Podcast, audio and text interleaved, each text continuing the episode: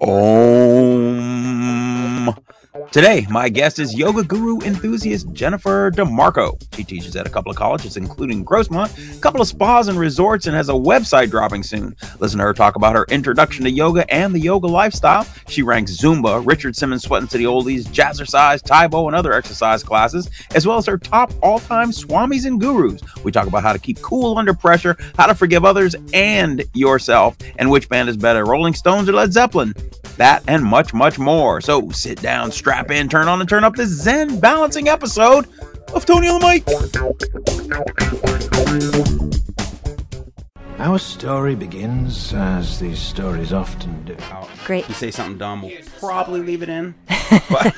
Oh no, you have to take out all the dumb stuff. tell our story. And when our children tell our story. Yoga people? Is that a reasonable? Yeah, you Okay. could call us yoga people. Okay. I don't think anybody'd be offended. that yoga people are are always perfect, always in balance, always at peace. Yeah. That's a good one. And that you think you're better than everyone else. You have no control. Who lives, who dies, who tells your story. My feet swelled up. Oh no. And they were like Fred Flintstone feet. Like they couldn't even fit into my Jimmy Choo pumps that I Oh, had no. taken to wear with the ball gown. So alas, I had to wear flip flops with the ball gown. Oh. Story, story, that one was just sad. I think he's a year younger. All right. Well, I'm 58. Uh, 55. Oh, I'm way older than you. Super old. Yes or no. Those are your only two choices. Okay. Are you ready to die today? Yes. Wow. I have to say, that's the most amazing story I ever heard. Good morning, good afternoon, good evening, whatever time you listen to this fine podcast product. My name is Tony Lawrence, and this is Tony on the Mic. Today, my guest is someone I don't know how to address. She's my teacher in yoga and a overall yoga expert. So my habit is to say, Mrs. DeMarco, can I go? You know. now her name is Jennifer DeMarco, and uh, I think we're close to the same age I think so. but it's still really weird for me to call a teacher by the first name. So Please do. I'll try. You can even just say Jen. Jen. Mm-hmm. I'm gonna try. Okay, uh, let's start and we'll finish at the same place. Both with t- tell me what you do right now. If you have any uh, social media, if you have any websites you want to you know have people check out. Uh, let's start there. Well, the the things that are in existence are the basic elementary things like a Facebook page and Instagram is Grossmont Yoga. Grossmont Yoga. I do have a website that is just now being built, hmm. and it's it's in place with no content at this moment in time. It's jenniferdemarcoyoga.com, and I'm in the process of building some video content for it, and also considering a couple of live classes a week that'll be able to be accessed through that site. Ah. So more information to come, but Yeah. you can take a look just at the empty shell at jenniferdemarco.com. Yeah. Give me feedback on what you see because it, it's it's all Is there new. is it interactive? Can we comment on it, or should they reach you through your Facebook page? I How believe you? if it, if it's functioning, there's a place where you can email me Okay. from the website. Okay. And like I said, it's all new, so It's- uh, just get I, it up and I was where you are about a year ago, and I'm Tony on the mic at TonyOnTheMic.com. You can find my website. You can email me at Tony Lawrence on the mic, or you can click the email button on the website. Please check out all my social medias. yeah, my everything you see will will have the full name. Jennifer DeMarco. Jennifer DeMarco. Two N's or one N? Two N's. Two N's. All right, that'll make it easy to find. And you teach at Grossmont College. You're an adjunct instructor. Yes. and you teach at Southwest College as an adjunct. Ad, uh, I'm going to learn how to say that word before this podcast is over. Adjunct ad- instructor. And tell me about Rancho La Puerta. What is, what exactly is that? Rancho La Puerta is a fitness and wellness destination spa located just a little bit south of the border. It's in Tecate. It's very close to the border. We can see the border Oh, from wow. that property. And it's the oldest spa in North America. It was founded in What? 1940. And our founder, Deborah Szekely, is just getting ready to celebrate her 100th birthday. The actual birthday is on May 3rd, but we're having the party on Sunday, May 1st, and it's going to be a really big, big gathering. Lots she and lots of people yoga, from I over the years.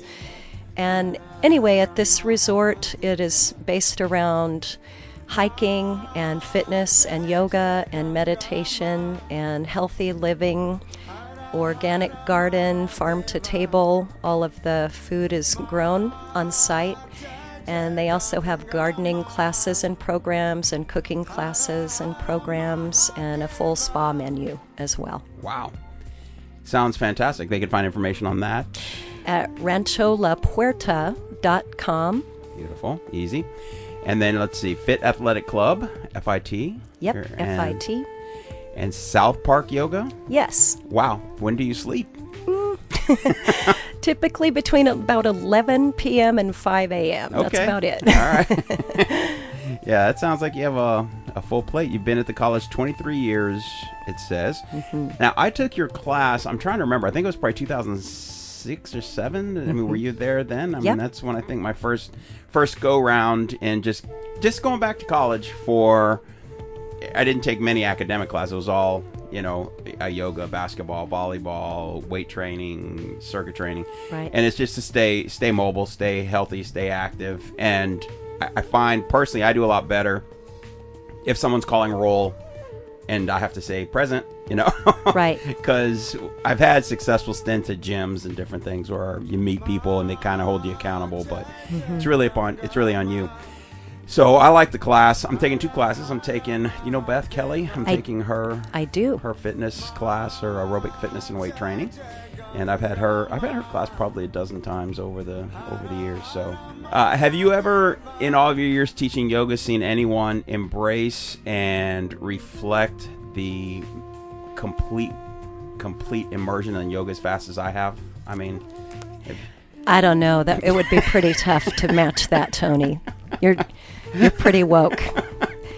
it's uh it's oh it, i'm joking of course. i don't do a lot of yoga but it's so what i want you know and it just really fell into place at a perfect time in my life where i just i just wanted it and i not not just the flexibility because of course i need that you need the the thing but the cleansing mental and the meditation and the just trying to detach and ground yourself in certain spaces Yes. has been so wonderful and we're going to talk about that and a lot of the other benefits of yoga. But meanwhile, let's uh, let's paint the Jen DeMarco picture. And you were born in Wichita, Kansas, Yes, indeed. and you went to Stonewall Jackson High School in Manassas, Virginia. How southern can you get? I was going to say Stonewall That- Jackson. Is it I still Stonewall Jackson? It is not. I was gonna- I'd be so been a lot of drama. They have just recently changed the name, and I, I, I'm, if I'm misspeaking, I apologize to any of my classmates. But I think it is now called Unity Reed, R E E D. Hmm. a But back in the day, it was still Stonewall Jackson High School. Wow. Do you remember your mascot? Raiders, The Raiders. the Raiders, and our colors were burgundy and white. wow. And you played in the band. I played in the band. What instrument did you play? I play the French horn. Okay. Actually, the French horn is my actual in the room on the stage for band and orchestra, and in marching band, it's a mellophone, which is configured as a French horn, but it points forward. Ah. So it's a big, heavy instrument with a big bell that faces forward. Wow. Wow. You are uh you're not big. no, So for those yeah, of you uh, I'm pushing five feet. yeah. Yeah, pushing five feet. You, I don't think you're ever gonna get there if you haven't got there yet. Yeah, If you're pushing I just keep hoping to decompress my spine more and more and more. Yeah, so on your driver's license does it say five foot? it does. Ah, all right. well mine still says 180 pounds. And yeah, I So- think mine says 120. Yeah, mine uh hadn't seen that weight in a while. But I'm coming back thanks to yoga and Beth Kelly's class. Wonderful. Then now swimming, were you uh, on the swim team? Did you have a specialty stroke or all around? I swam competitively for a lot of years and all through grade school, middle school, high school, and first couple of years of college. Yeah. And I've specialized in distance freestyle and also butterfly, Wow. um, all distances of butterfly and individual medley, which combines all four strokes. Yeah, I was on a swim team, and I was terrible. And it was one year, and we moved to a new community, and they had a community team, and the coach said, "Son, you swim like a bowling ball. If I put you in the shallow end, you'll eventually get to the deep end."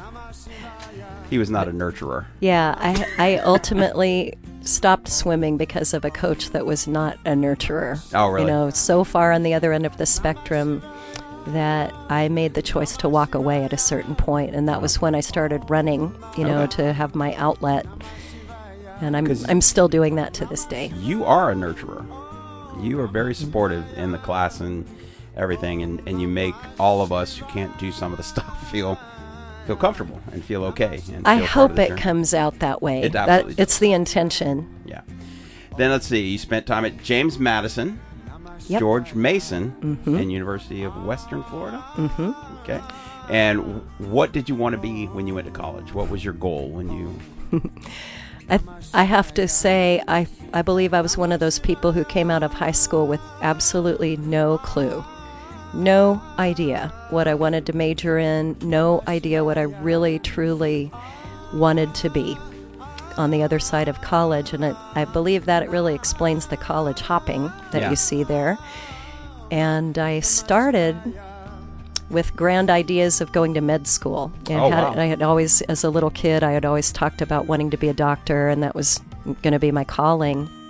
And when I got to James Madison, I started in the pre med program and just found that it was not lighting me up. It, it wasn't grabbing me. It wasn't creating the interest that I had always imagined it would in my head.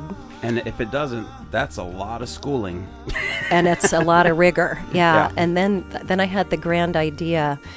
You'll you'll appreciate this because back in that day in computer science we were still in the conversation of Fortran and COBOL. Oh yeah. And so I changed my major to something called Management Information Systems. And if you know anything about me and my phobia of all things technology, you would think that this is really funny that Not I chose this as a major. and it was so bad. It was so my performance was so egregious that I actually got put on academic oh, probation Oh, no. at that point in time and I chose to take a semester off. I'm doing air quotes with my fingers, air quotes for the semester off. And I moved home and I, d- I did not go back to Okay. James Now, when you took the semester off, I'll match your air quotes. Did you know you weren't coming back? I think deep down I did. I, I wouldn't voice it, but I think I did know in my heart of hearts. And I just, it was a sad, depressed time for me because I felt like a failure. I felt like I had gone in as a straight A student and, you know, the world is my oyster. And really, it was the first big screw up that I had had. Now you're And- two, ma- and you're two majors in now. Yeah. Now you know Yeah. first medicine, medicine, and then the computer. And didn't like either one. Yeah. and moved home with my parents and, And my where was home at that time? Manassas, Virginia. And my dad, uh, at that time, was still a professor at George Mason University. He just retired actually last week after 48 years there. Wow. But I, I lived at home and commuted to that school with him for a little while, actually, to bring some grades up from ah. the general studies courses that I had not done so well in. And the you might have to edit this out, but I got to commute with my dad to school every day for about a year, listening to how goddamn dumb I am. I will like, not ha- edit like- it out. yeah, you know, just like, what are you thinking? What are you doing? What are you going to do with your life? Eek. And as as challenging as that was, I know that that was a really important pivot point for me. You know, just to have no choice but to take a look at what I was doing and what path I was taking. Yeah, that's hard. And I think the best words I could ever give anyone from a junior in high school to maybe the third ish year of post high school, whether it be college Mm-hmm. or whatever, is because I know, speaking for myself, I looked around and thought everybody had it figured out except me. Yeah. Everybody knew exactly what they were going to do, how they were going to do it, where they were going to go, except me. Right. And I and I can match. I mean, I was probably six years at a community college at, at Mount Hood and had no idea. And it's hard when you're getting pressure either from the family, like it says, it sounds like you were getting a little bit in the car, or just society. And then you reach 22, 24. What are you going to do? What are you going to do? What are you going to do? And you know, here I am, 58, so no idea. Right. So and I just you know, it's in my work out. family, there's there's a standard that's been set academically. Yes, you know, so there's sort of Yeah, George Mason's no joke. an understanding that you're going to meet that and exceed that in whatever your chosen field of study is. And then also a little bit of pressure to of course choose a career that's going to provide sustaining income. There's that.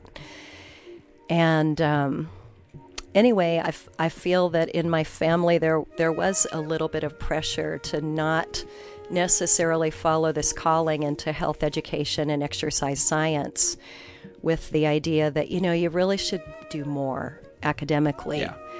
and I think that was a big source of my waffling back and mm-hmm. forth because I have had this interest in sports and fitness and wellness from a very, very early age. A grandpa who was a PE teacher and a coach, and he was the source of the swimming and the sports and all of that stuff. And I just feel like it's in my blood, and I and I love doing that. And it wasn't until I left George Mason and moved far, far away down to Pensacola, Florida, to University of West Florida, and just kind of found my way into a scholarship for cross country oh, and Oh, wow. track. And because no one else was really footing the bill, a freedom to major in the thing that really spoke to Yeah. my heart. I was responsible for my own living expenses by that point, and just things really came together in a beautiful way, and the the pathway was opened, Is and the way was created. when you invented you said you reinvented yourself several times. Now, were, were you mindful of reinventing yourself or were you just changing? Do you think you just were growing and changing? Because i know I, a couple times in my life i said I'm, I'm moving to a new place i'm i'm not going to do this anymore and i'm going to be more like this i remember it were you do you think your reinventions were intention filled or uh, summation of circumstances I think it was a little of both, to be perfectly honest. I could feel that I wanted to make some changes in my way of being. You know, I wanted to get out of that place of feeling like I had no direction and that I'm just spinning my wheels. And for me, kind of like our talk in class today, there was an, a bit of a need to clean things up a little bit yes um, with diet, with substances, with exercise, with free time activities, and the people that I'm surrounding myself with. I, I needed to make a change, and the change needed to include cleaning things up a little bit to move forward in a more healthy, positive way. Yeah. Well, good. Now, is that when uh, Yoga Jennifer emerged? Is that, or did that come a little later? Uh, yoga, Jennifer. There, there have been a few incarnations. I, I actually just filled out a job application, and they wanted to know all about my yoga teaching history. I've been teaching group exercise since I was in tenth grade. That was actually my first job Holy cow. in high school. So. I was teaching swimming lessons, and sort of by default, I got recruited to teach aerobics in this particular gym that I was working in at the time. And all around the same time, this is with very little training, very little background. There was no such thing as getting certified at that point in time. They would just say, "Hey, you look like you can teach a class. Here's a CD, got, or cassette tape. We weren't Yeah. even using CDs at that time. Here, here's your headband. Here are your slouch socks. Go." yeah. And then, not too long after that, the certification process did appear, and I was one of the early ones who signed in with AFA, the Aerobics and Fitness Association of America, which was one of those first certification bodies. And not long after that, I was recruited to teach some corporate classes for IBM in that Northern Virginia area. And one of those first classes was yoga for healthy backs. Ah. And I was literally 16 years old, reading a script and, you know, following a specific protocol that was already pre established. I'm just kind of delivering the information. No training, no background, and yet to this day, that was my highest paid gig.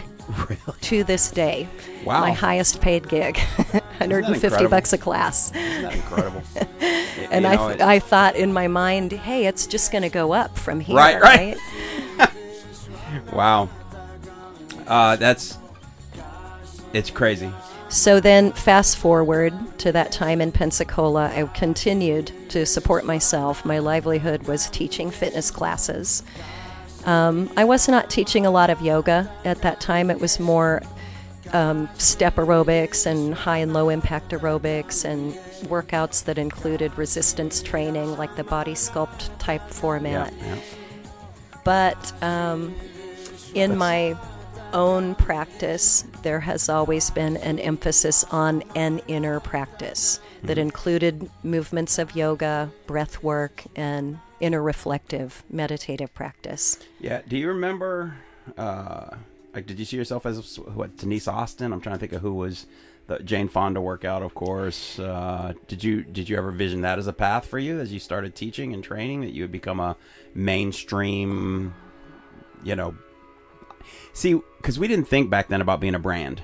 Right. You know, now every you know, Right. every 14 year old is branding. They're trying, Right. you know, they want to be a brand. They want to be an influencer. But I mean, you remember? Do you remember Denise Austin? And Oh my gosh, yes. Yeah, In fact, she has been at Rancho La Puerta and What? taken my step class. Oh, my I beca- goodness. I was had a fangirl moment. and there are there are a few of them from that echelon of instructors, and I would say that yes, I was very influenced by those people and kind of got the content that I used in my early classes from watching what they were doing on their TV shows or on their VHS videos that you could buy or check out from Uh, the yes. video rental Yeah. places. You know, I was what? I was always seeking, you know, just kind of observing how these professional teachers put their classes together, how they cued it, how they sequenced it. I was really interested in Isn't that. funny how, and and it's just such a it's such a slice of time because when you looked at it, you said, "How can I incorporate this?" Right. How can? And I'm sure you and thousands of others were like, "Okay, this is a successful teacher. I'm gonna I'm gonna make my class, my instruction, my approach similar to her approach." Right. And today, the slice would be, "How could I be her?" Right. you know how can i and and again one of my favorite quotes i'm gonna butcher it, it is everybody wants to achieve consciousness but no one wants to sit for 30 days on a mountain or something like that you know everybody wants to get to the end Right. without taking the journey Right. and that's interesting In Or- fitness and in Oh, yeah. yoga and in life. In I think that's true. yes, yes. Um, now, I'm I'm not going to pry too much, but talk as much as you want. Now, I just want to get back. You you were then married. How old were you? Then you got married the first time? Or the 22. Only time, right? Yeah. It's Okay. the one and only time I was married. I was 22, very young. Okay. And um, you had two kids, Two kids, Nick and Corey. Nick and Corey. Corey is in Charleston, South Carolina. She is. We were just in Charleston a year ago. I went to Summerville High School in Summerville, South Carolina, which is just up the road from Charleston. We had a prom in Charleston, and I took my wife to Charleston. She had never been to Charleston, and yikes, I don't want to get too much on a tangent. Well, it's important in my journey that I, for 40 years, hated Charleston. I had no reason to go back. I had friends there. I had friends that I liked and I cared about and people that I met. I couldn't have cared less if I ever went back. And I went back for a high school reunion, uh, like at the 10 year, and I hosted. I was doing stand up comedy and, and had a great time and then left. And that was it. I had no idea Oh, about yeah. the comedy. Oh, yeah. And the band. Wow. So there's, there's, there's onion layers here. Yes, indeed. we are going to have to do another episode for yes, sure. Yes, Uh, but I went back for my 40 year. Now, 40 year was the was this last year, and it was the first time that I I'm ra- also racially mixed. My my father's black and my mom's white, and there there are in the South in the late 70s, early. It was a hard time to be racially mixed. Yep. And having lighter complexion, I I had a giant afro. I don't know why more people didn't just assume, but you would hear things that you just didn't want to hear, and you'd Right. hear people say that you didn't want these particular people to say. You wanted to be friends. You wanted to to like their parents. You wanted all this stuff, and I just felt out of place, and I felt alone for a long time, and I I masked that by just becoming gregarious and just not caring what anybody thought.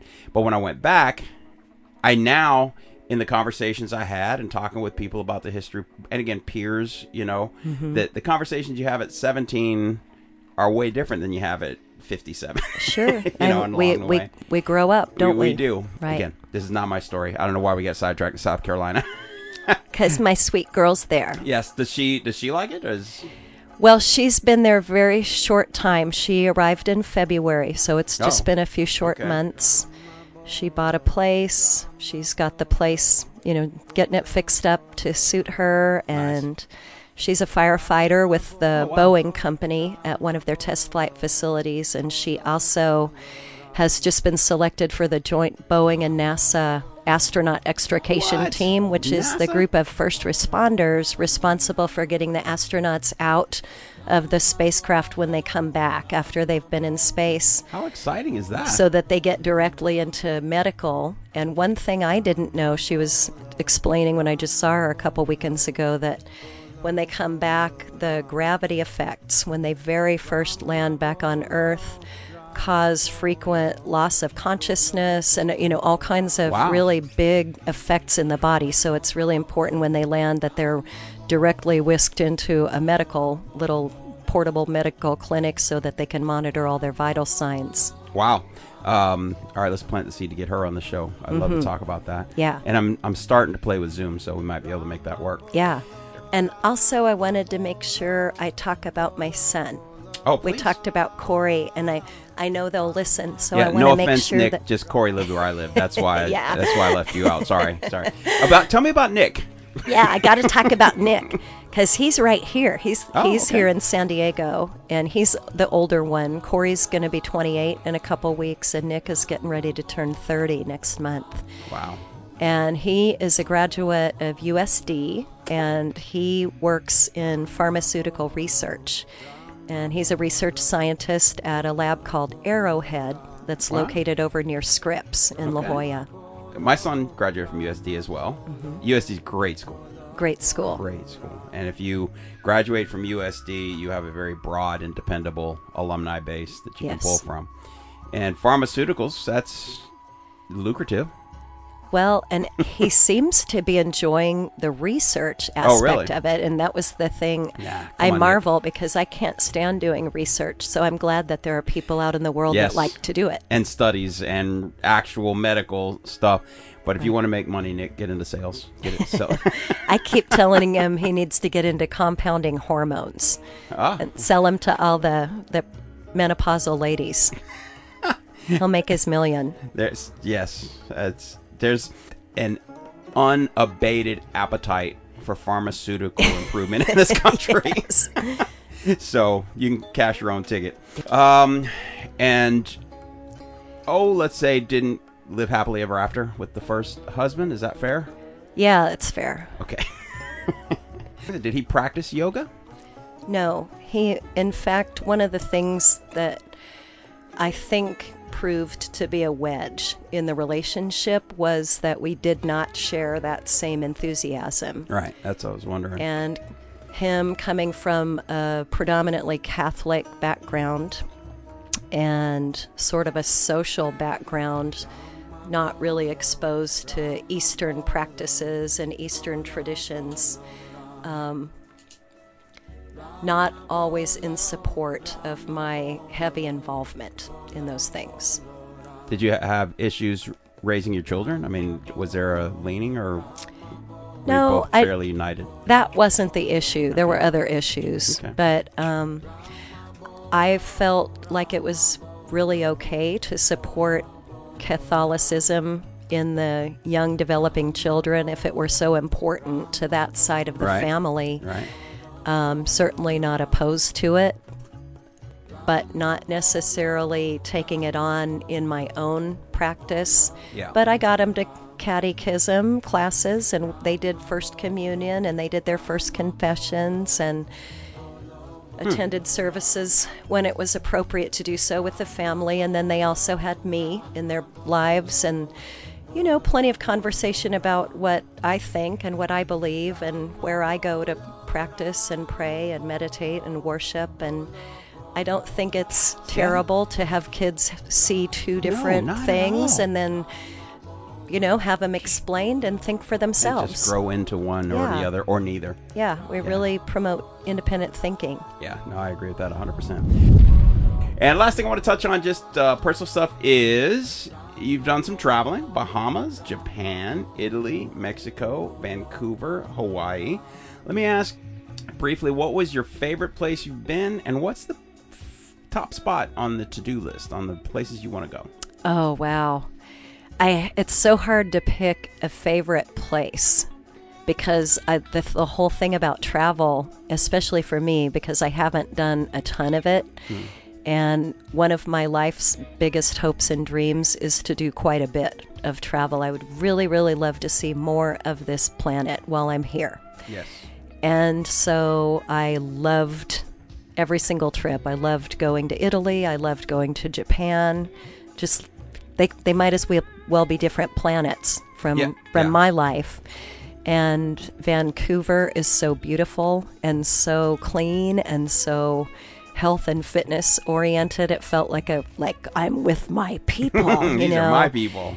And I love Hawaii. I love the way that every island has its own different personality. And um, most recently, I've diff- discovered Kauai. And I think when I go back, that'll be where I go. But I really love the peacefulness and the less commercialism on that island. Well, we have arranged for you to take one round trip ticket anywhere on the planet. Compliments of I'm just kidding. But where would you Compliments of Grossmont College, yes, right? Yeah. Okay, well, you know, I think one of the things that I would love to do next is start a tour of some of the the world's important spiritual sites. Ah, I'd love to see Machu Picchu. I'd love to go to Angkor Wat. wow. I'd love to see Stonehenge. I'd love to be in the Himalayas. I, you know, Yeah. there, there just any place where civilizations have gathered for the purpose of spirit and meditation and prayer. That's where I want to go. I want to sit there in that space and feel that feeling. you know, we went to Japan. Um, my son played pro football in Japan after he graduated from USD. Wow. And going to the the temples that were thousands of years old, Mm-hmm. and not just the physical construction of them. Which, what if you think about two thousand years ago? How did they make things this big and this intricate and this detailed? But you could feel the space. You could feel the energy if you let yourself you know if you if you if you were open to it and it is it's a different planet it's a different you know Right. world. And and I was lucky to get to go to some of those temples in Japan myself. In fact, we talked about it in I can't remember if we said it in your class or not, but the purification that you go through to Yeah. enter the Yes. temple, the Yeah. smoke purification, Yeah. to be fit to be in the presence of that sacred space. yeah um, I, I where love where that. Where in japan did you go I was in Tokyo, and then oh, I have to think of the name of the Navy base. I might have a senior moment here. Ah, no worries Um, I It'll- can't remember the Navy base name that was a little south of Tokyo. I might have to look it up and text it back to you. we were in um, osaka and Mm-hmm. my cousin who went with us went to tokyo for a couple of days At We stayed in Sugi. Ah Atsugi. That's what it was. And Okay. the purpose of the trip, I was still married, and we were there for the Far East Hawkeye and Greyhound, which is E2s and C2s, the, the ball ah that they have. And I wore a ball gown and everything for the Wow. Far East Greyhound and Hawkeye ball. And how many times have you been in a ball gown A lot. oh wow But on that trip, because of the flight, my feet swelled up. oh no And they were like Fred Flintstone feet. Like they couldn't even fit into my Jimmy Choo pumps that I Oh, had no. taken to wear with the ball gown. So alas, I had to wear flip flops with the ball gown Oh. at that event. wow Which is not good if you're pushing five feet tall because no you no need the heels You- I for the long say, dress. yes Yeah. Wow. With that visual, we're going to take a break. and we will come back and we'll talk a little bit about yoga and what you think and popular conceptions and your impressions and how I find one of the things that makes you very interesting is you make it very digestible. You make it very uh, relatable and accessible to people who aren't immersed in it. So, with that said, we're going to take a break. We'll be right back with my guest, Jennifer DeMarco. And we are back today. My guest, Jennifer DeMarco. I'm going to call her the leading yoga guru in this room for sure. That's awesome. Yeah, I'll take it. and and I, I just don't know enough about the yoga community to know how far fetched that statement might be if I were to give you too much props. But you were definitely the person who made it easy and impactful for me to, to do it. And and that's I think I think important things have to be easy at first. You know, if if you try and take on the 5, 8, 27 limbs of every different mm-hmm. I think it's too much. And I mm-hmm. think that that important change only happens once you commit and once you get into it a little more. But I think in the in the beginning things have to be accessible. Things have to be kind of easy and and energizing. Right. Do you remember your first yoga class that you took? I've yeah, I do. And I must say that early on I found myself in certain class formats that felt a little off-putting. And Like? it's interesting in the in the way that it happens. Stuff that wouldn't bother me right now. Mm-hmm.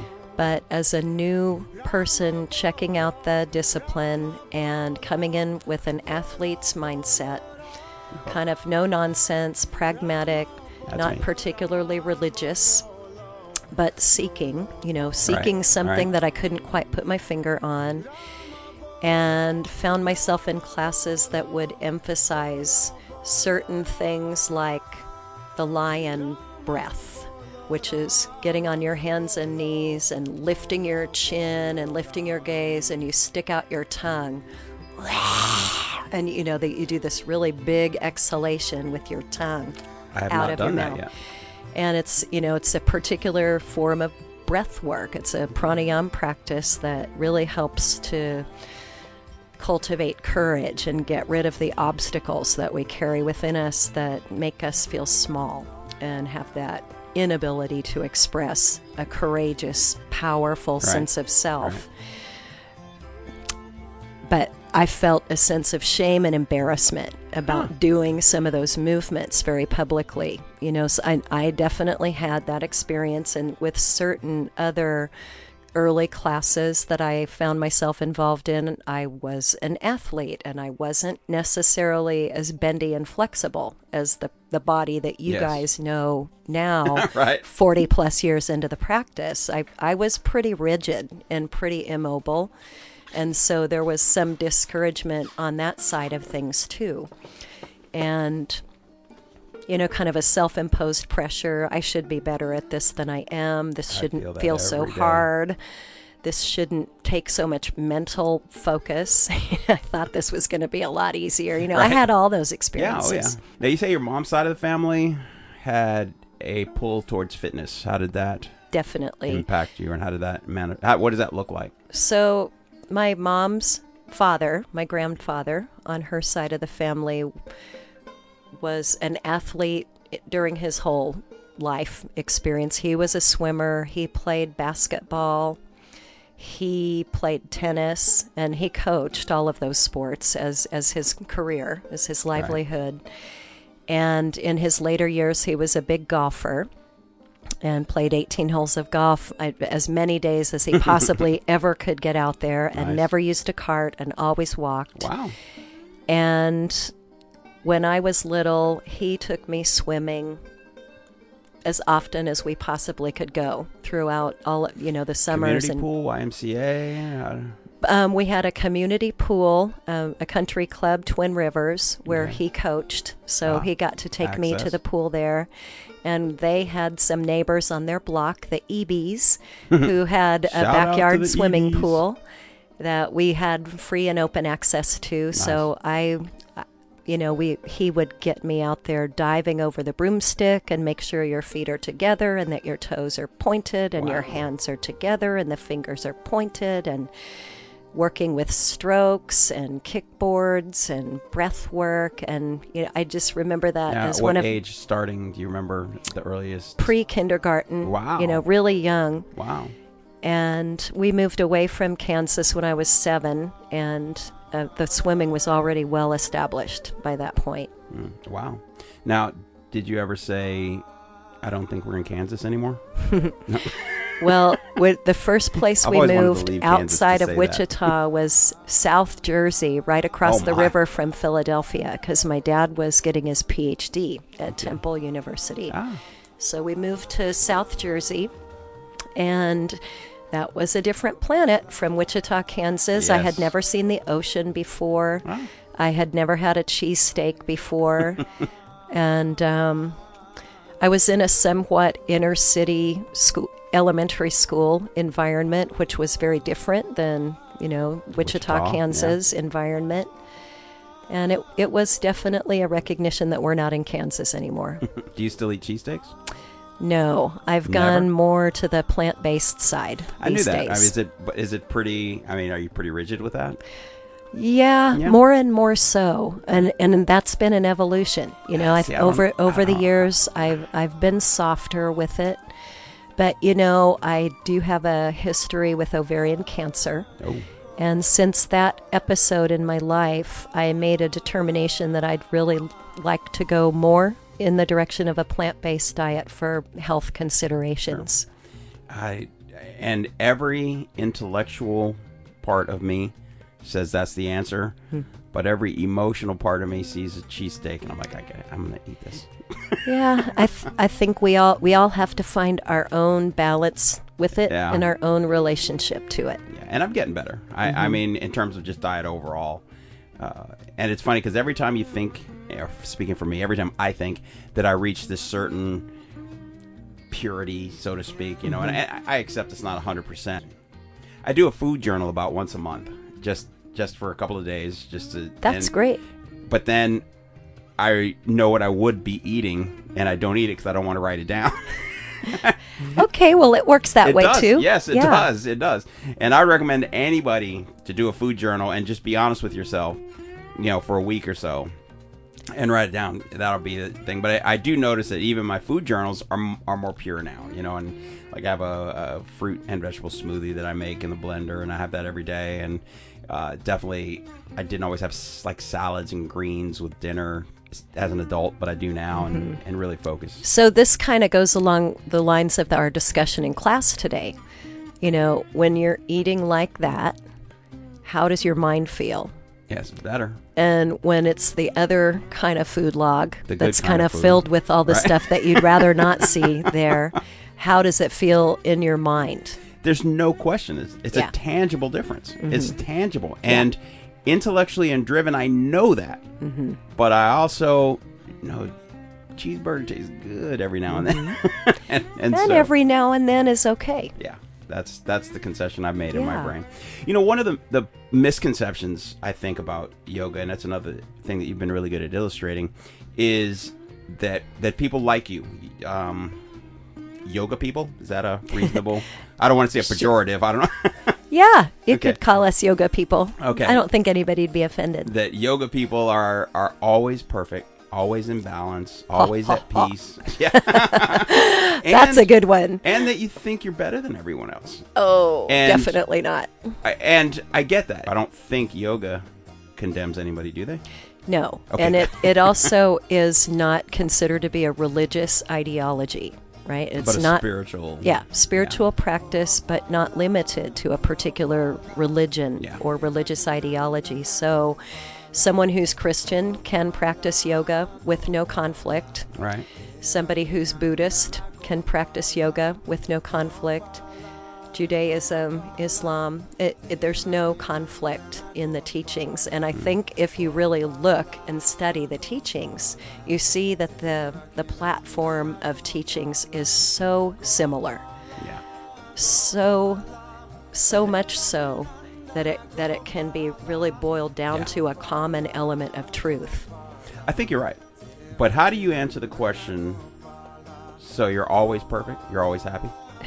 Uh, striving to be, you know, I th- I think what what I've come to with the way the teachings play out in my life is that when I'm in a good place and consistent with my practice, it helps me be more mindfully aware of when I have become entangled in my own thinking, derogatory thinking, the inner critic, the inner judge, Yeah. which is strong. In in my mind, and when I, my mind is spinning in that direction, suffering ensues in me and in the people around me.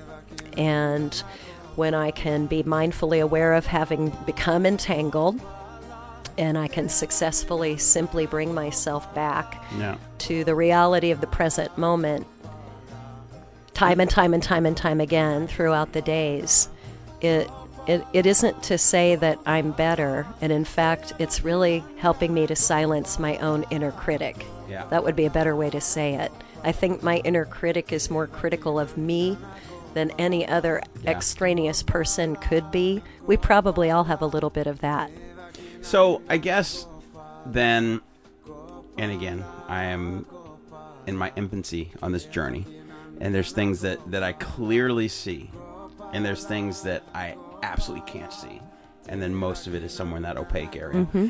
But the idea that you you hit it a moment like it's hard for me not to want to be perfect mm-hmm. you know in in these things in everything. But so this this idea of yoga and centering and breathing and the daily mm-hmm. m- uh, med- meditation and different things it's it's almost disheartening to hear that I won't ever get to a point where I don't have those anymore. I don't have the struggles. I don't have the the self critics. I don't have it.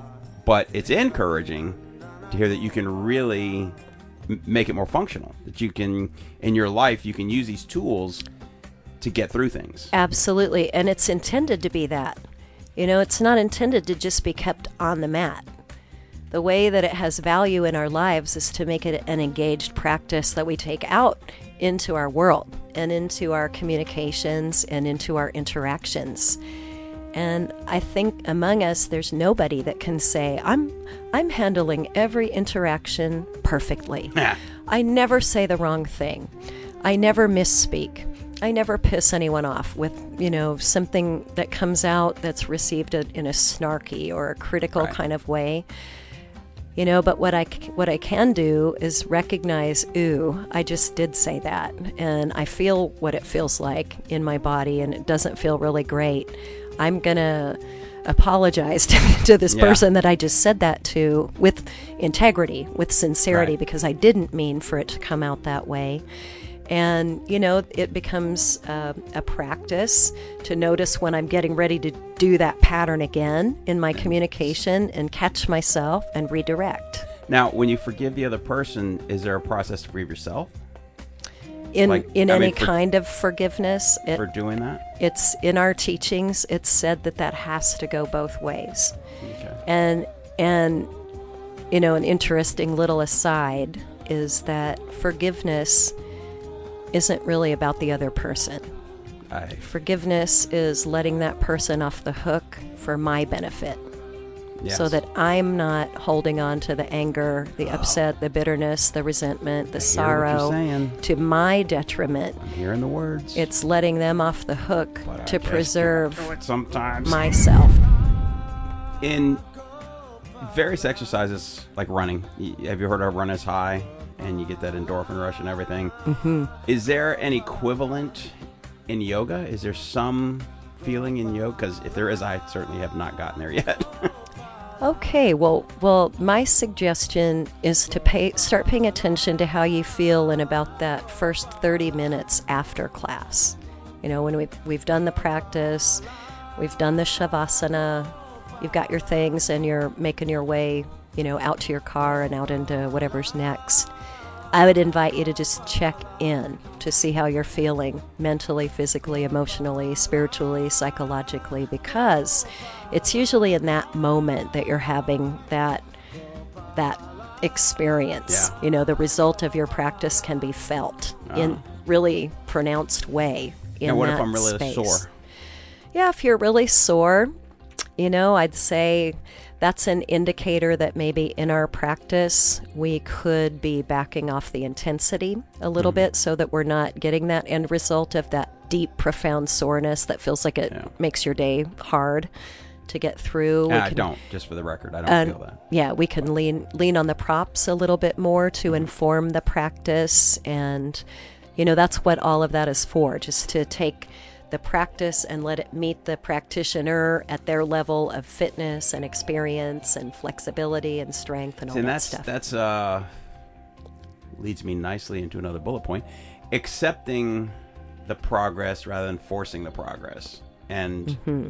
for someone athletic and competitive Mm-hmm. it's very difficult not to think if i do two of these it's better than doing one if i do 10 it's better than doing 8 if i go 30 degrees it's better than 45 degrees you know eh, Right. how do you how do you make that easily digestible You know, I think that it kind of piggybacks onto something you said a little bit earlier about that desire for perfection. You know, and and here it is coming up a little bit like that in another Yeah. way. The desire for perfection or peak performance. And, the achievement of full posture, the first time I've ever learned the posture, you know, that Right. thing in our minds that makes us think about this self imposed pressure to achieve perfection. When um, I've heard it said that we can consider ourselves novices, absolute novices in physical yoga for about a decade. Oh wow. Before before all of this detail really starts to take shape in the form of a mind and body connection. Like i'm doing these actions in my body on purpose because i know what i'm doing. And it, it takes a little bit of time for that to fall together. And so you know the, the invitation is to really adopt a beginner's mind and an openness and a willingness to let ourselves be beginners and tell ourselves the truth in that moment when we are beginners to remind ourselves, I'm a beginner. And even if I'm an expert athlete in this other area, the movement principles in this discipline are completely different. yeah that's for sure And so, how about if I can just be open to learning? i'll you try know, yeah, I, am looking around the space, you know, looking up at the photo of your son with the football. Um, is he a quarterback? yes Okay, so how many times do you think he had to practice that throw to get to the level of being a pro player in Japan? Millions Millions, right? Yeah. Millions, you know, and so he's teaching the football methods class. Let's pretend he's teaching a football methodology class, and I'm his student, and I've never once been taught how to throw a football with a spiral and you know whatever Right. whatever other things. See how technical I am with my sports that. Information. That was but You you, know it's it's refining refining refining refining and at some point i'm sure there was a place where he was having to learn ways to do it more efficiently ways Oh, to not hurt the shoulder ways to get it to go a little further ways to improve the precision for the catcher that's going to you know it's just all those details they're not going to happen when he's on a day one in pop warner football. You come into your first yoga class, it's the equivalent of day one in Pop Warner football, and there's there's some information that needs to be taken in, and if we can really just understand that and get rid of the self-imposed pressure of the expectation of absolute perfection the first time I step out there, yeah. Let that go because Well, it's not happening, and then you know challenge accepted. yeah, we can we can you know enjoy the journey and enjoy the process and be able to tune in and say, "Oh, I really do feel that thing. When I do this action, I feel this result." How do 20 year olds hear it? Has it changed, do you think, since you started teaching? Oh gosh. Um there have been so many changes in my college classes. You know, what you know, typically it's that age group. The late teens, early 20s make up the vast majority of those classes. And I think we are, you know, we're all obviously seeing this shift in our culture away from kind of the traditional delivery of a college class with books and assignments that we did with pen and paper to this whole online thing. And I think that the students' lives, much like ours that we were talking about, are getting pulled way more into social media. They might be working for themselves on social media. They might have their TikTok pages and their Instagram pages and Snapchat and wh- whatever it is that they're doing. Heck, some of them even attend college on their phone now. There's such a, you know, some of the people during COVID, some of my students in in the entirety of their college curriculum, they were attending school on their cell phone. Wow. And it, it's just a different way of going to school than than than it was when I started teaching and certainly when I went through school myself. So there's that. There is a movement to minimize textbook costs. So we're finding that we're needing to, if we go that way, we have to curate the entire curriculum from things that we pull offline or write them ourselves. So I'm, I'm kind of navigating all that stuff right now. Yeah, I would suggest the art of ancient yoga. the ancient art of The yoga. ancient- oh, sorry. Not a very good plug. He's holding The- up our class yes, textbook. uh, a modern application edited by Jennifer DeMarco. Right. So you can. So we are still using a book. I'm kind of a holdout because I just, for me, now- and this is just the way my mind works. If I want to keep the Canvas, which is our course management system that's online behind the live class meetings at Grossmont College, we have we do our homework on the computer. And we've got a textbook that just goes through an introduction to yoga and paths of yoga and eight limbs of yoga, followed by breath work, followed by uh, some information about asana, the physical practice, and how it relates to the chakras and the subtle body and the principles of movement. And then it segues into the teachings of meditation. And I just find that the book feels helpful to me to keep the course on track so that we're following a flow that of information that keeps it succinct and digestible like we were talking about. And it would be so easy to get off track and it would be so easy to overshoot the depth of Yeah. the information. And I I like- I I, like the do notice a change is that I feel like with this shift into more social media in our lives, I feel like collectively our t- attention span has become so short. Yes. And I find that in the lectures, um, I've got to really engage them because it's so it's we're we're not accustomed to holding our attention on any subject matter for much more than about 10 seconds. Yeah. And so it's really important to me to use the yoga to enhance that one skill. You know, all this talk that we do in the class about noticing when the mind has become distracted and catch it and come back again and again and again. This is exactly what we're talking about. And one of that, so that's a huge shift that I'm noticing in the students of today versus the students I had 23 years ago. And we're being subjected to it with algorithms. And, you know, it's not 100% our own fault, but I think it's really important for us to create balance between screen time and Yes. other time. Well, and uh, one of the good things I think about a textbook too is it's a it's a very tangible reference point that you can say page 36 or you Exactly. know, whatever and and I think it's grounding and it brings everyone because I think we're missing communal like before we were kids everybody's watching the same TV show everybody's Right. the same songs on the radio everybody was talking about the the the communal thing where now everything's so cut and paste and so fragmented which on Right. one hand is great you can get information on hermit crabs if that's your passion or you mm-hmm. can watch war movies or you can you know i mean whatever it is that you want to engage in you can find but i think we do suffer a little bit because there's no communal like even a even in school with a textbook or i mean i remember when i went to college the first time mount hood community college fighting saints mr mount hood 1985 but you know no big deal just wore the sash it was on a calendar. I think Tony's a year younger than me. um i'm gonna i'm gonna guess not i'm gonna guess I think um, he's a year younger. all right well i'm 58 Uh, 55. oh i'm way older than you Super old. Okay.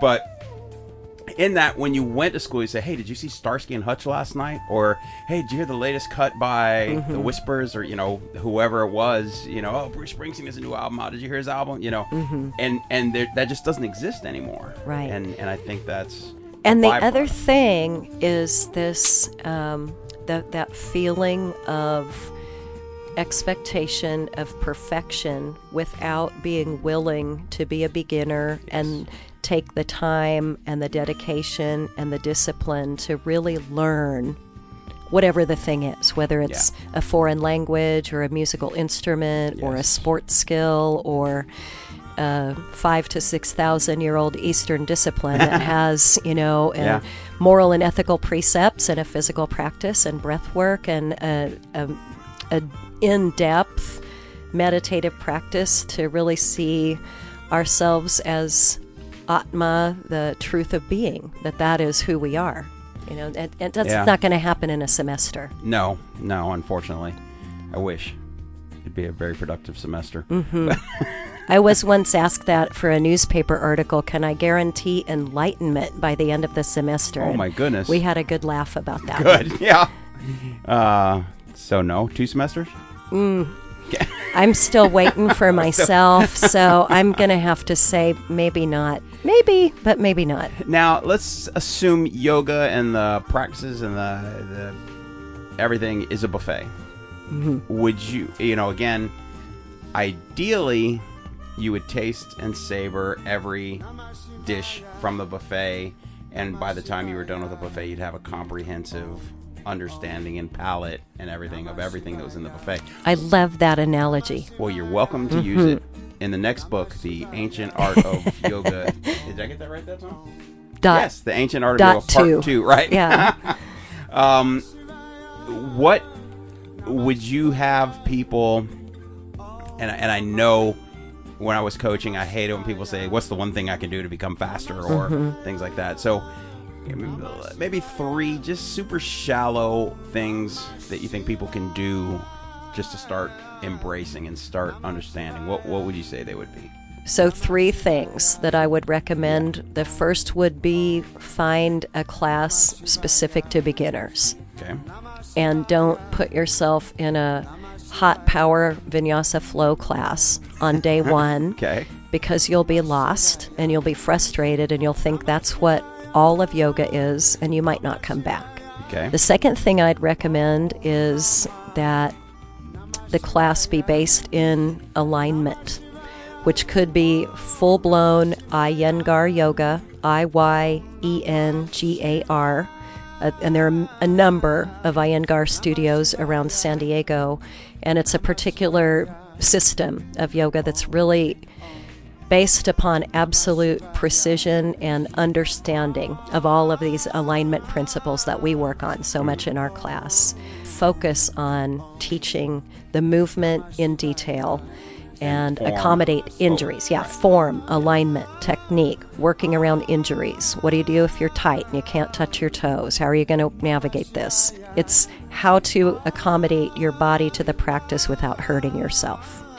And then, gosh, the third one is, you know, I think it's it's really worth shopping around for teachers because, of course, everybody who teaches does it a little bit differently and has a different manner and a different way of expressing the teachings. And I've I have searched long and far for the teachers that I'm studying with right now, and the right ones can really expand your own motivation and discipline and desire to continue, or they can just completely it, shut yeah. it down.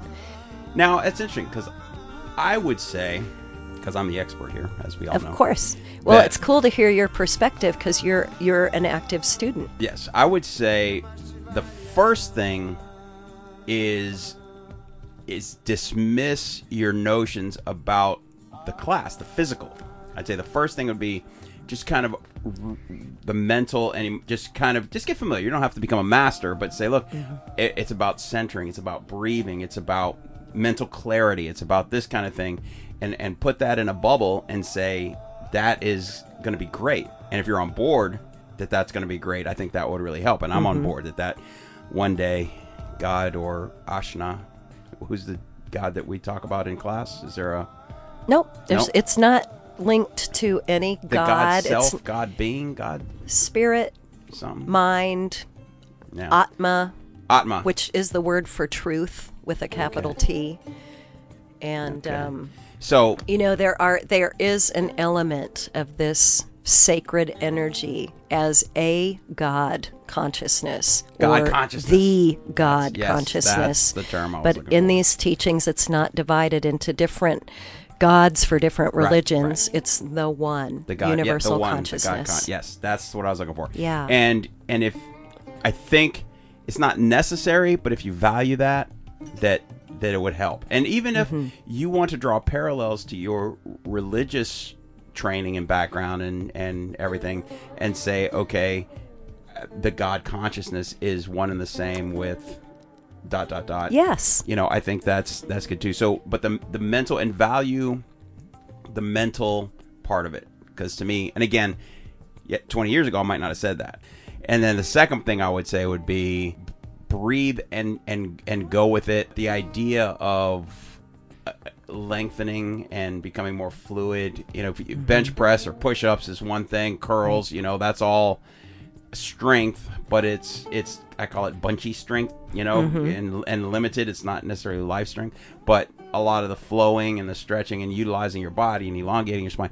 That's the thing to value too. And then third third to me would be the class, and it mm-hmm. that it's of course very important. These are the top three things of a ten thousand year old practice. I mean, every class is going to help you to some degree, but find one that fits and and and have that be the steps, you know. Right, and be be coachable Yes, and ah, be yes. open to feedback and be able to say, "Oh yeah, my knee does that thing. I see that now, and here's how I can fix it."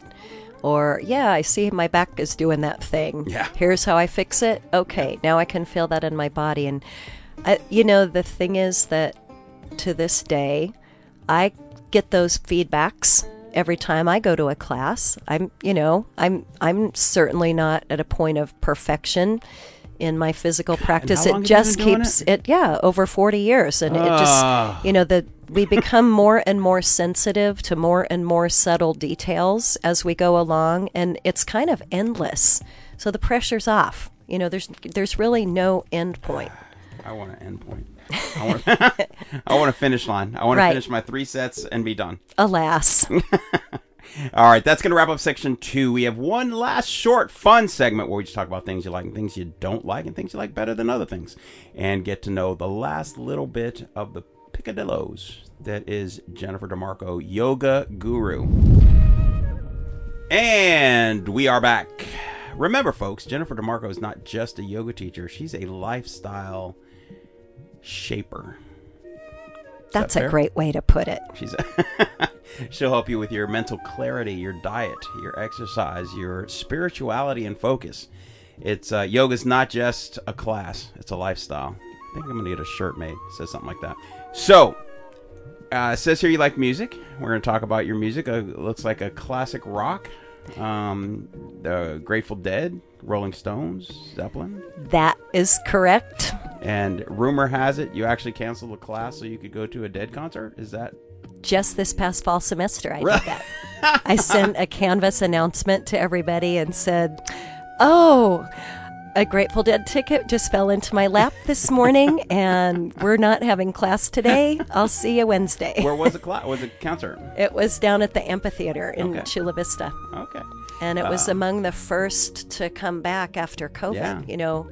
So we had to show our vaccine cards and long lines, and it, it was awesome.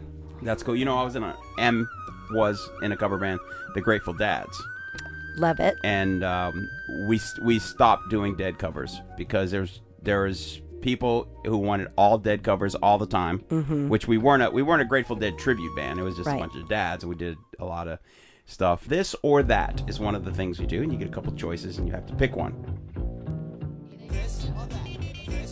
Stones versus Zeppelin. Oh, God. I love both. You got to pick. All right. Well, I've seen the Stones more than I've seen Zeppelin, so I guess they have to win. But I really love both. Yeah, and again, it's not anti-Zeppelin.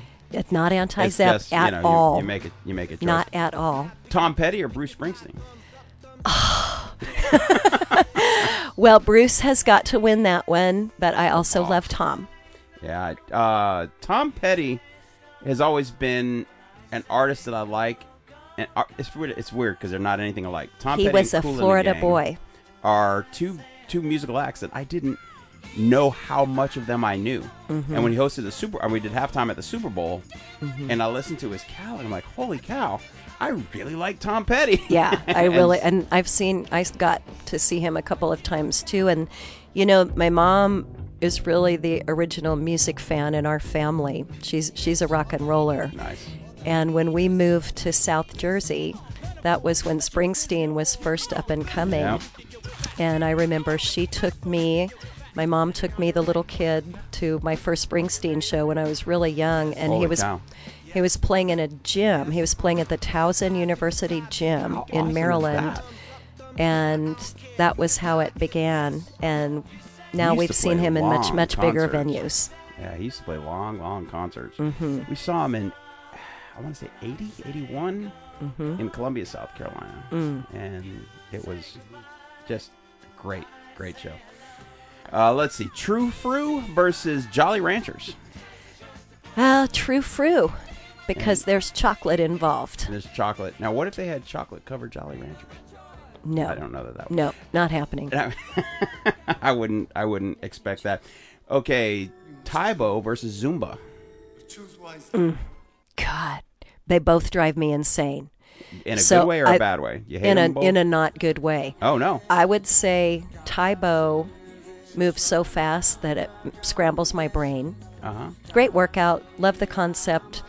Too quick for me. Okay. And Zumba is so unstructured that my type A perfectionistic Virgo self goes a little bit insane because my when I would teach fitness classes that were not Zumba, and to this day it's on the eight count, 32 count blocks of music, 32 count blocks of choreography. Everything you do on the right, you do the equal number on the left, and it's it's just Yep. complete. It's Zumba is so free form. Yes. Probably I need to do more of it. How about sweating to the oldies versus jazzercise? Sweatin' to the Oldies is Richard Simmons. Yep. Jazzercise, Judi Sheppard Missett. Was she the first to do that? She was the she, was, the, fi- jazzercise was her. Okay. person. I, I did not know that. and I have met her Wow. in that environment that I work in down in Mexico. We get a lot of those folks that roll through there. Cool. So I'd probably have to say that one, Jazzercise. Hmm. And that's not anti Richard Simmons. Not anti Richard Simmons. Okay. You know, he did a lot for our industry. He really did. We have a lot to thank him for in terms of putting fitness and wellness on the map as just sort of an everyday conversational part of our lives. Thing, yeah. Mm-hmm. All right. Going back to the day, headbands or leggings? Always leggings. I, I never was a headband girl. Oh, really? Never was a headband girl. Hmm. Okay. You ready? Okay. Swami Vivekananda, Vivekananda, Vivekananda versus Ramana Maharshi. Ramana Maharshi. Ramana Maharshi. Ramana Maharshi is the teacher who was the, the foundation of the lineage of a couple of teachers that I listen to on an almost daily basis. Really? So Listen or listened? listen Still? currently Okay. Um, in in terms of the the basis of the meditation practice and what we're doing in the meditation practice. I love to lean on the teachings that come from Ramana Maharshi. And there are several teachers that are alive today that are based in his system of teachings and meditation. Coaching, coaching tree, if you will. Mooji, M O O J I, is one of them that Don't you could look any, up don't say any more online. names because I might have them on my list. Gangaji You're still saying names. and Papa Papaji. You're still saying names. Okay, okay. Uh, Krishnamurti. Is that familiar at all? Yep. Versus Prabhupada. Now I tried and and I, I tried to make I did a little research. I tried to make apt Right. comparisons to different things. I would say Krishnamurti of those two. Mm-hmm. And and why do you hate Prabhupada? I don't hate him. See, we're not. no, all of a sudden, we're anti. right?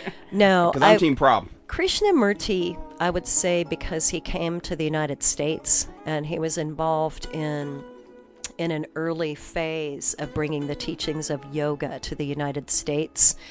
And if you can only imagine how it would have been viewed you know, in those early days, you know, late 1800s, early 1900s, in our somewhat puritanical society. It was a really odd thing for a brown person from India to come over here talking about this other way of practicing spirituality, you know, and facing the stigma yeah. of being called pagan and devil worship and things of that nature from people who are uneducated about the actual teachings.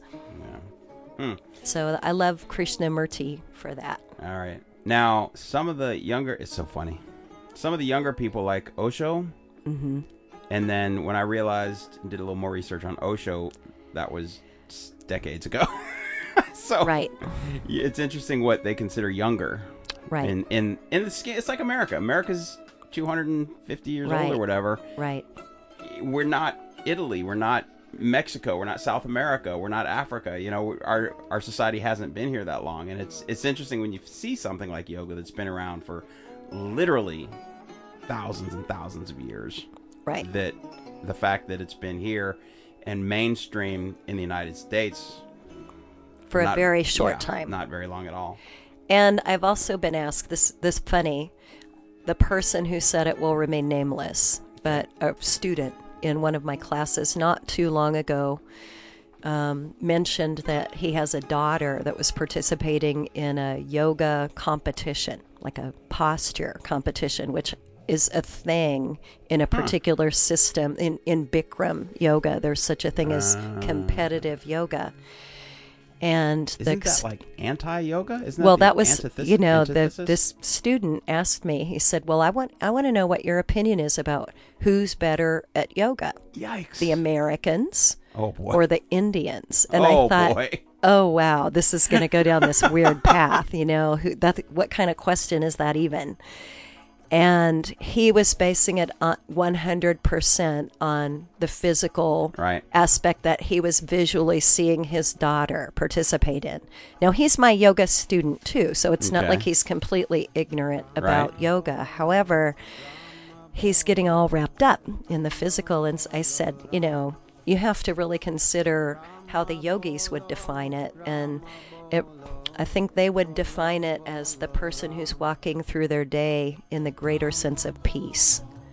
You know, so the person Yeah. who is achieving that is is engaging their practice out in the world and you know it it's not even about who's better, the Indians or the Americans, but I think it would be so arrogant for those of us who really haven't even been exposed to the depth and the entirety of the Yeah. teachings to think that we're even in that contest. Well, and I, no, absolutely not. And another just kind of side note, going back to South Carolina, is there are like Southern comfort foods is a real thing from generation to generation Sure. to generation, and we just simply don't have that many generations in San Diego or California or you know Right. because you know it was there was a couple hundred years of exploration and expansion and again that's on a micro scale mm-hmm. you know on a macro scale obviously generations of, of people from India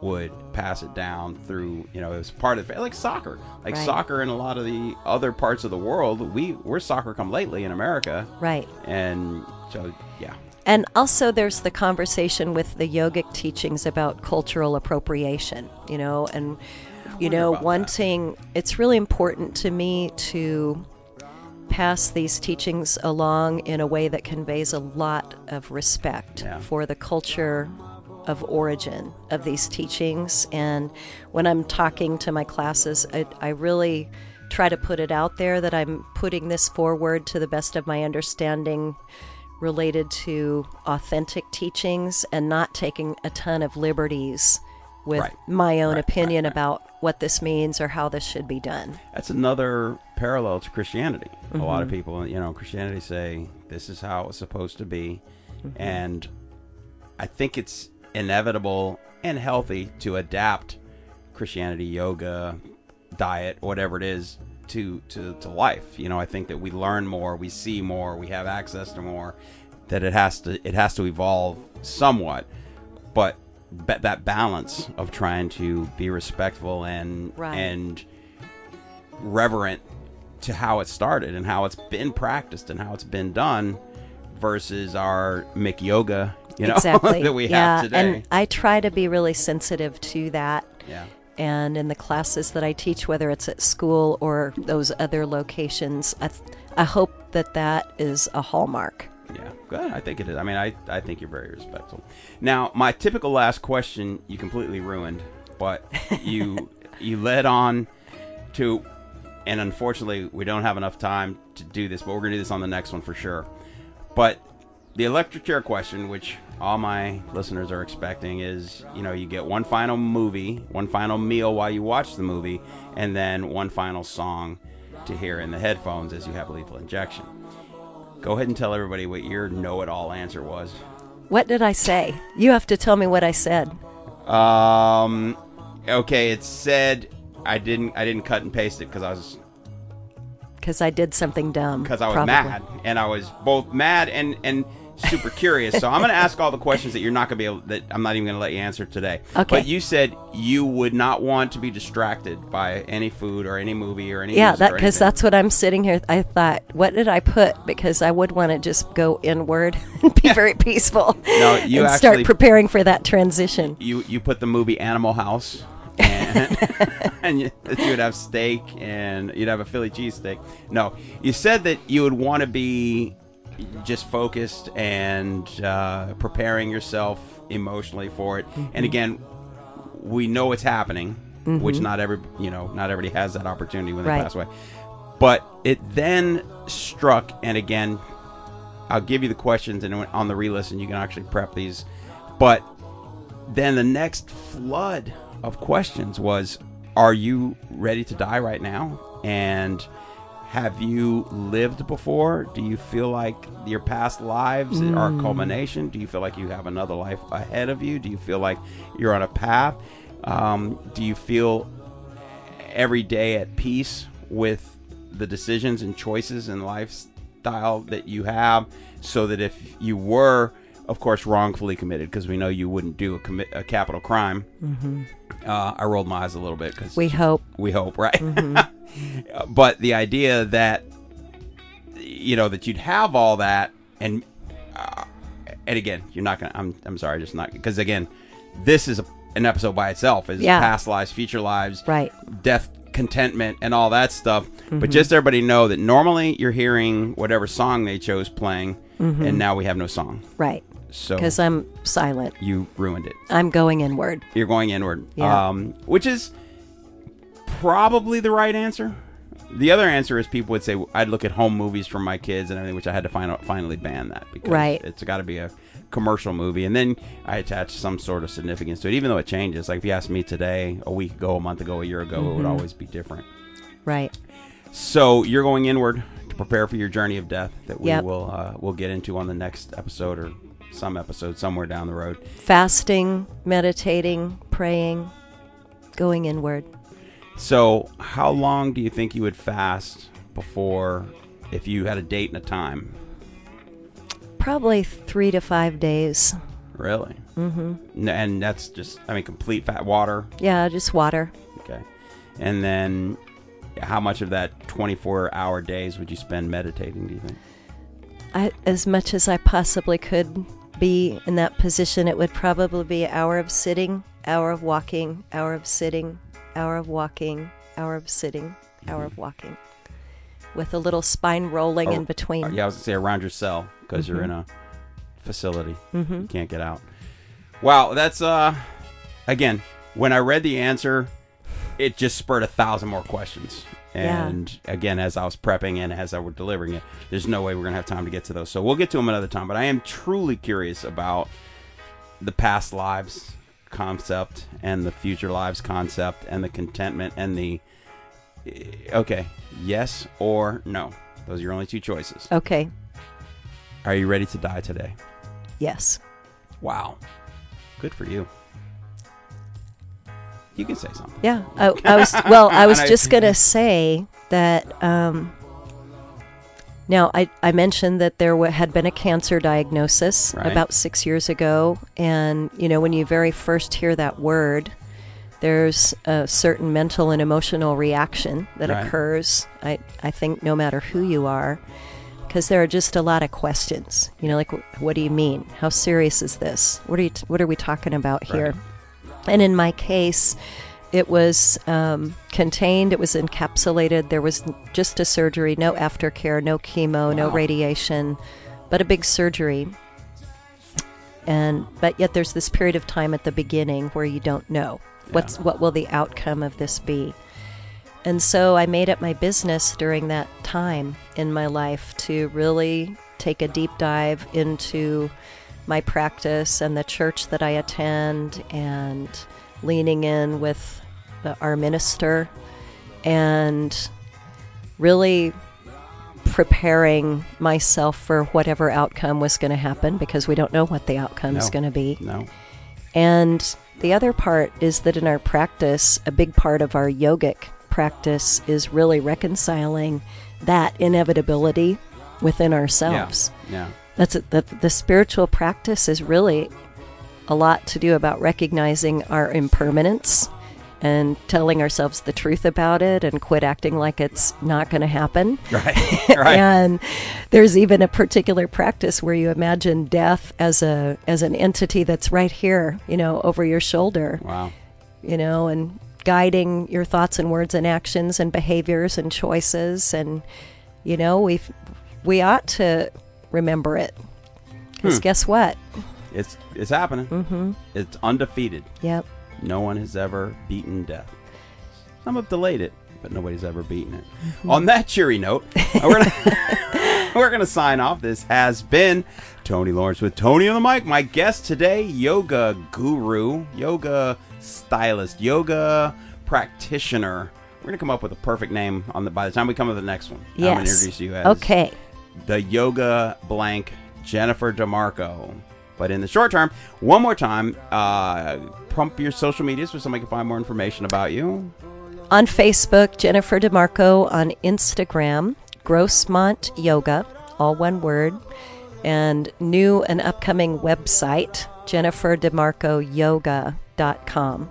It's on it's online but no content yet. It's under construction. Jennifer, two N's, Jennifer DeMarco, D E M A R C O, yoga.com. Excellent. Well, thank you very much for making some time. We will do this again and talk about the specifics of yoga. And and again, we got about an hour, little, you know, give or take. So we, we can't delve into 3,000 years of yoga practice, but we definitely uh, hit some highlights and hopefully enlighten the world on how this can make them better. My advice is go take some yoga. I think yoga is great. I think the mental, the physical, the spiritual, emotional my advice anybody who knows me knows is open up open up to things. Open open open mm-hmm. open. Try things. And and i would try yoga. And i would try it with an open mind not with any preconceived notions not with any expectations of limber flexibility meeting perfect peace and harmony you know at the mm-hmm. end of every class because i don't think that's realistic. But i would definitely mm-hmm. say uh, take some yoga. And if you have a chance to take it with jennifer demarco that's what i would do.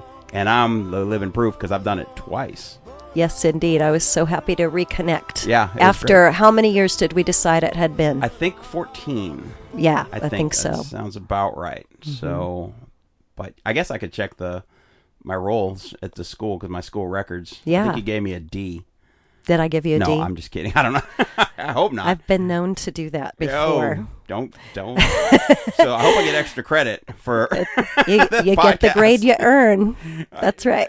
oh boy! All right, guys, I got to go do some homework. This has been Tony on the mic signing off. Say goodnight, Jennifer. Thank you so much, Tony. That was a lot of fun. Good. Tony in the Mesa, the Mesa. outro, Outro. Outro. Outro. Outro. And that's going to do it for another episode of Tony on the Mic. Thanks for listening. Thanks for supporting. I want to thank my guests. I want to thank my sponsors. And you can find more info and episodes at TonyOnTheMic.com. Tony on the Mic on Twitter, on TikTok, on Facebook, on Instagram, on YouTube. All these platforms are slowly becoming populated with quality entertainment products. So check it out and tell your friends and click and like and subscribe and all that stuff.